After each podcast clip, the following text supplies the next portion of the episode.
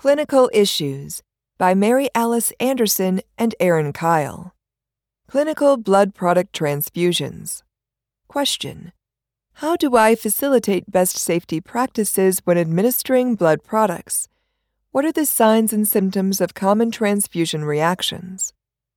Answer The 2015 ASA Guidelines for Perioperative Patient Blood Management include recommendations for the pre transfusion patient assessment and preparation, protocols for patient blood management, and monitoring during and after transfusion. The WHO has also developed principles for clinical transfusion practices.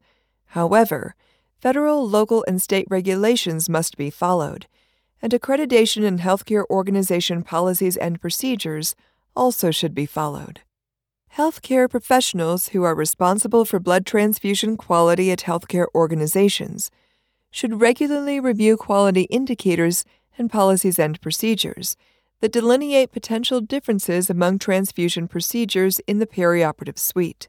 For example, wristband accessibility and legibility, use of a blood warmer, identifying units that arrived in a cooler and which units cannot be stored in a cooler, returning unused units. The perioperative team must work together to complete the necessary steps before, during, and after a blood transfusion, regardless of when the blood transfusion is initiated, and include algorithms, restrictive or liberal transfusion indication criteria, avoidance of transfusion for other reasons, massive transfusion protocol, and maximal surgical blood order schedules. For example, when available and in accordance with institutional policy, may improve efficiency of blood ordering practices. Several other associations also have developed guidelines regarding when and how to transfuse blood products for specific patient populations, including the most recent by the Society of Cardiovascular Anesthesiologists for Cardiac Surgery Patients, and other older literature describing massive hemorrhage management from the Association of Anesthetists of Great Britain and Ireland. The following discussion includes best safety practices for perioperative patients who require a blood transfusion. In an unconscious or anesthetized patient, hypotension and uncontrolled bleeding may be the only signs of incompatible blood. If there is concern about an adverse effect, the clinician who is managing the transfusion should stop the transfusion immediately and begin infusing 0.9% sodium chloride.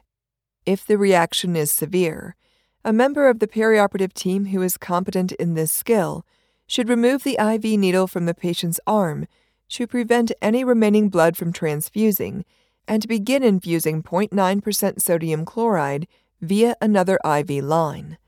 Intraoperative and postoperative monitoring includes assessing for 1. Blood loss.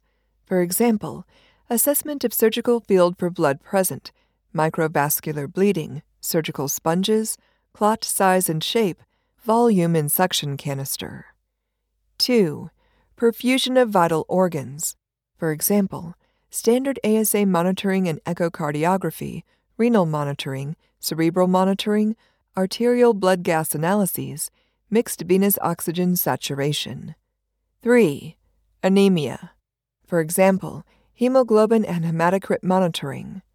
4. Coagulopathy. For example, standard laboratory tests, platelet count, platelet function, viscoelastic assays. And 5. Adverse effects of transfusion. See Table 2. Finally, if the patient's blood transfusion extends beyond the perioperative period, the healthcare professional caring for the patient in the postoperative period should instruct the patient to notify a nurse or doctor if shivering, flushing, pain, shortness of breath, or anxious feelings occur. The postoperative RN should monitor the patient's general appearance, temperature, pulse, blood pressure, and respiratory rate at baseline before the transfusion, 15 minutes after starting the transfusion, every hour during the transfusion, and 15 minutes after each unit is completed. In a conscious patient, Acute severe hemolytic transfusion reaction signs and symptoms may appear within minutes of transfusing the first 5 to 10 milliliters of blood product.